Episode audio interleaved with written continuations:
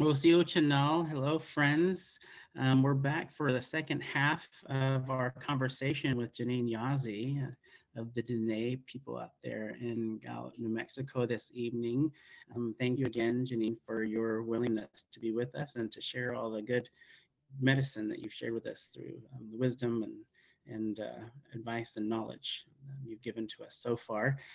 And so I want to continue our conversation, uh, and I have a couple of more questions for you. And you um, kind of at the end of our last segment challenged us in some ways, um, which is awesome. Um, if people didn't pick that up, go listen to that challenge again, because people may not have picked that up right away.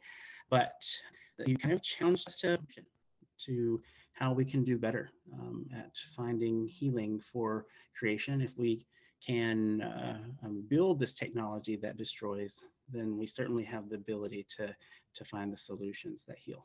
Um, and uh, so I'm curious to know if there's any examples out there, either in your community that you've seen or out in the world, people who have created some of those solutions that you talk about and that you're hoping that we can all challenge ourselves to find in this care for our, our creation and Mother Earth. I'm just curious if, if you have any of those examples in mind. Absolutely. I think there's just some phenomenal work being done around the globe in frontline communities. And the common factor among the different projects that are going on is that they're most successful when they're community led and they're rooted in a common vision, a shared vision for the, the people that are directly impacted.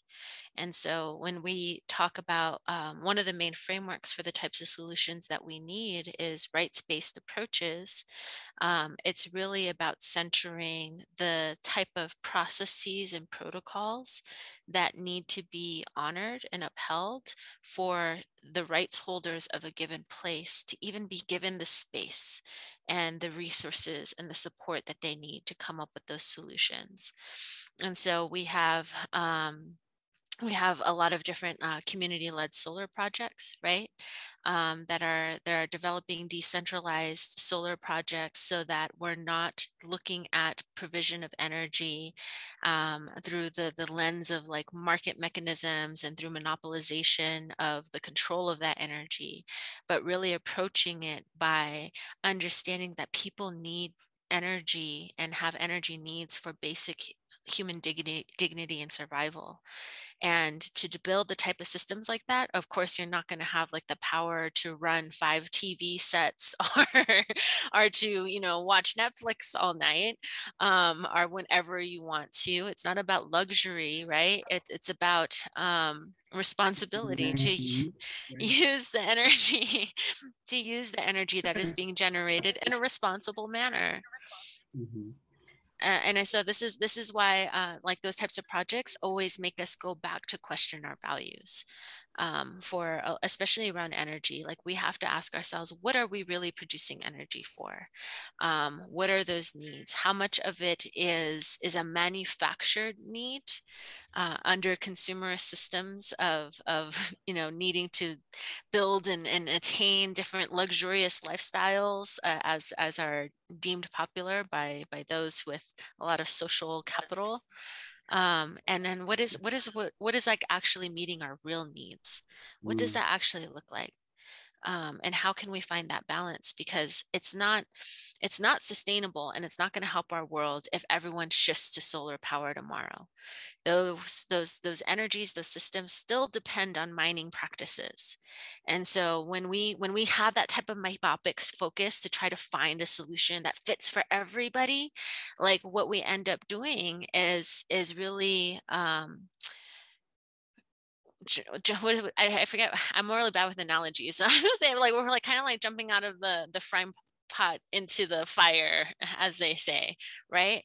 Because if we if we just focus on that we're not changing any of the power dynamics for how energy is produced and distributed to people and and, and the inequalities that are existent in that right? Um, instead what we're doing is we're we're shifting divestment from fossil fuels and we're shifting that investment into mining for precious minerals and for lithium that's needed for for solar power. And and so we're not necessarily necessarily changing anything. And we're definitely not changing the direction of our future when it comes to climate change if we just focus on a solution like that. And that's why uh, when, when earlier in my responses, when you were saying like, um, what can people do? That's why I always emphasize going back to place and learning about the problems and challenges where you're most where you feel most connected because our challenges are, are so complex um, our histories are so complex and so our solutions need to mirror that and our and in order to like um, protect and restore biodiversity, our solutions need to have the same type of diversity uh, that that's informed by the, the limitations and by the type of relationships that exist within our ecosystems and so um, you know like i feel like the a lot of the projects that we've seen do that whether it's around food sovereignty and what that looks like you know even having to articulate what food sovereignty is in the midst of where governments and institutions are only talking about food security right which doesn't change any any aspects of like the problems around our food systems right now. Um, like we had to articulate food sovereignty because it's a different way of approaching both understanding the challenges that we're presented with with uh, food scarcity um, and, and um, nutritional deficiencies in vulnerable communities um, so that we can produce a different type of solution. Because when you if you just use the food security framework for example you're going to think oh the solution to food security on the navajo nation is great create more grocery stores. Because they only have 13 serving serving an area the size of wisconsin. And that that's not the solution we need right? We need the ability and the right and the self-determination to restore our traditional food systems, to continue the practice of stewarding and harvesting our wild foods as well, not just what we grow, but what's provided by our ecosystems and taking care of it responsibly. Um, we need we need to look at everything from what that means in terms of like having a deeper conscious relationship with the health of our soils and the health of our waters, as well as with the seeds uh, uh of all of these sacred plants and foods. And and using that as a foundation to think through what are what are then the social cultural structures that need to be created so that we're creating communities around this practice that are sustainable and that are regenerative. Like those are the types of solutions we need for food systems everywhere uh, but it's always gonna it's going to look different everywhere as well. Yeah it's so funny I, I know you folks can't see me or our engineer, producer, publisher in the room here, the Zoom room or the producer producer room, but we're all just shaking our heads like, yes, absolutely, um, almost a, uh, hallelujah. Um, thank you so much for reminding us of, of all those complexities and we need to be thinking beyond just, you know, where are we investing? And that one solution you know that one solution doesn't fit all. And you're absolutely right. And i'm grateful for your wisdom around and the examples you can give around that. So thank you so much. I you know this then also leads me to the, this next question because I think that as an indigenous theologian, which I am, um, you know, I, am constantly thinking about, you know, how might um, our thought and theology, how might our ideologies as indigenous peoples impact um, um other thinkers, other believers in different ways. Uh, and so uh, I find myself sitting both in a Christian context and an indigenous context, um, always looking at uh, theology through an indigenous lens. Um, and, uh, and, and, and so I'm, I'm, I'm going to be I'm going to be bookmarking this particular podcast because I'll be coming back to um, quote you in many of my future writings. So I'm excited about that too. So selfishly, that's going to happen. Uh, but also, I think about you know um, the messages that I I hope to put out you know to other communities, um, especially other world legends uh, in the future. So I'd be curious to know what you, Janene, might be able to offer, or what kind of advice or wisdom or um, thoughts you might be able to offer the world religions out there to us remind us that we are, you know, um, that, that, that we are related, that we are connected to Mother Earth, that we are relatives of our non-human neighbors and siblings.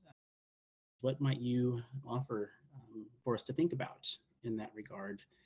Because I think um, we sometimes forget about it. We sometimes mm. forget that part of our existence. We're caught up in the next world the next place, which is important. But then we um, take advantage or um, um, abuse what we have presently? Mm. No, absolutely. It's a very great question. And I think one that I come back to often because it's a, it's a real challenge in our communities that has very important implications over whether or not um, our, the rights that we're advocating for are going to be upheld or not. I mean, it's only been until the late 70s that we had the Native American Religious Freedom Act passed. And so, even though there was a general acceptance for many dominant world religions from around the globe uh, and, and uh, under the practice of freedom of religion, the particular spirituality of indigenous peoples was considered more of a threat and and made illegal in many ways because of how we practice that that spirituality. Um, and you know just through the generations of colonization of different indigenous peoples from across the globe we're all dealing with a condition right now of internalized violence and um, internalized oppression uh, because we have been indoctrinated into different forms of, of uh, institutional religion um, that has really honed in the message that being indigenous is backwards, is wrong, is savagery, is hedonistic in many ways. Um, and you know despite that and uh, on all of that legacy one of the things that's so beautiful about indigenous peoples is that even though we carry a lot of pain and a lot of grieving from those from those very real histories and a lot of that is being triggered right now with the continued discovery of mass graves of indigenous children who have were, were stolen from our communities um, through catholic run and christian run boarding schools. Actually they were run by many different sects. We had jehovah witness boarding schools. We had uh, a lot of different denominations that were carrying out this practice practice in collaboration with, with the government. Uh, so there's a lot of pain there. But despite that, there's not you don't see calls for revenge. You see calls for healing. You see call for naming that injustice and for taking appropriate steps and actions to return our babies back to our homelands uh, because there's that deep need to, to want to address this wrong if with the intent to overcome it and to prevent it from ever happening again. Um, and so in that way i think a lot of we're struggling with the language of what it means to communicate to each other across different religions um, the the difference and the uniqueness of indigenous spirituality um, because we haven't had those spaces to really talk about and heal from the injustices that have been done. And we all have a responsibility because no, no, no matter what religion it is I I have seen and have heard and have come to understand through talks of, of um, with different um, practitioners and pastors and uh, I call them knowledge holders too, knowledge holders yeah. of these different religions, mm-hmm. right? Mm-hmm. Um, that the goal of the religion is peace, is justice, is yeah. is peaceful communities is harmony is mm. earning is earning uh you know whether it's in this life and the next like the the all of the religions as i come to understand them is about how to prove that now how to enact that now mm. so that it is deserved and i think there we can find a foundation to communicate and to co-create what does that actually look like without really without stepping on and infringing the rights of each other without without getting so embroiled in conflict that we forget that we have a shared vision of life and of peace and of happiness for mm-hmm. our loved ones, for our children, and for future generations um, and i think that if we're if we're given that even plain like that even playing field to have that conversation with indigenous knowledge holders and spiritual leaders it's very easy to understand why and how our spirituality being rooted in in mother earth makes it possible for us to be indigenous and christian mm. indigenous and catholic indigenous mm-hmm. and jewish you know like we have indigenous we have indigenous buddhists we have mm-hmm. indigenous baha'i we have indigenous peoples in almost every religion. And I guarantee you there's a Navajo in at least all of, all of those sects. But we can still hold true that despite all of that, we are still indigenous to this earth. We still have a sacred responsibility to this earth and this life and to all those that depend on the, the beautiful, precious gifts that are offered by it. Yes. Amen, as some of us would say. Amen. Yes. I, I yeah, I you're ex- you're right on. And um, well, as a as a theologian, uh, I want to continue this part of the conversation for about another three hours, but I digress. and we'll and we'll just say, you know, Janene, this has just been phenomenal. Your gift um, tonight, um, your many gifts um, in fact, uh, are just so much appreciated and I'm so grateful. And I suppose that what I'd like to do is maybe just as we close out this evening um, is just to so you open it up to you. Is there anything that you think you'd like to share um, with our audience um, here at allcreation.org um, that um, might be helpful to us as we journey forward from this place? Hmm. I think uh, what's coming to mind right now and coming to heart is is just the message: don't give up. Don't give up a beautiful world is possible and it's being birthed right now and it needs all of us to be there to help eh, guide it into existence. And we do that by breathing love into the work we're doing by breathing love into the relationships that surround us and by breathing love into ourselves because um, we often forget ourselves and, all of this process. And if we can do that, then we can find ways, no matter what challenges we're facing, to continue to stand in our power and and you know bring bring life to the solutions that are needed for our world and our communities. Excellent, excellent, excellent. Well, folks, um, man, this has just been a very spiritual and blessed evening with Janene Yazzie out there in Gallup, New Mexico.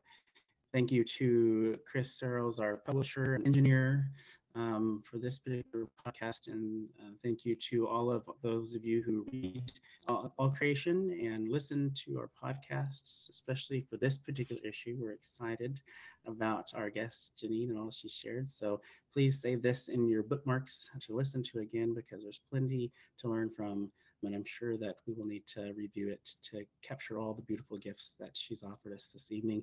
And we want to say, of course, thank you to Janene Yazzie and her family um, for making time um, for us this evening here on All Creation. Um, just so thankful. Thank you so much for um, uh, being with us and for the um, goodness that we get to think about um, as we go to our places this evening. So thank you mm. so much. Thank you so much for having me, Vance. Yeah. We'll talk again soon. Have a good night, everybody.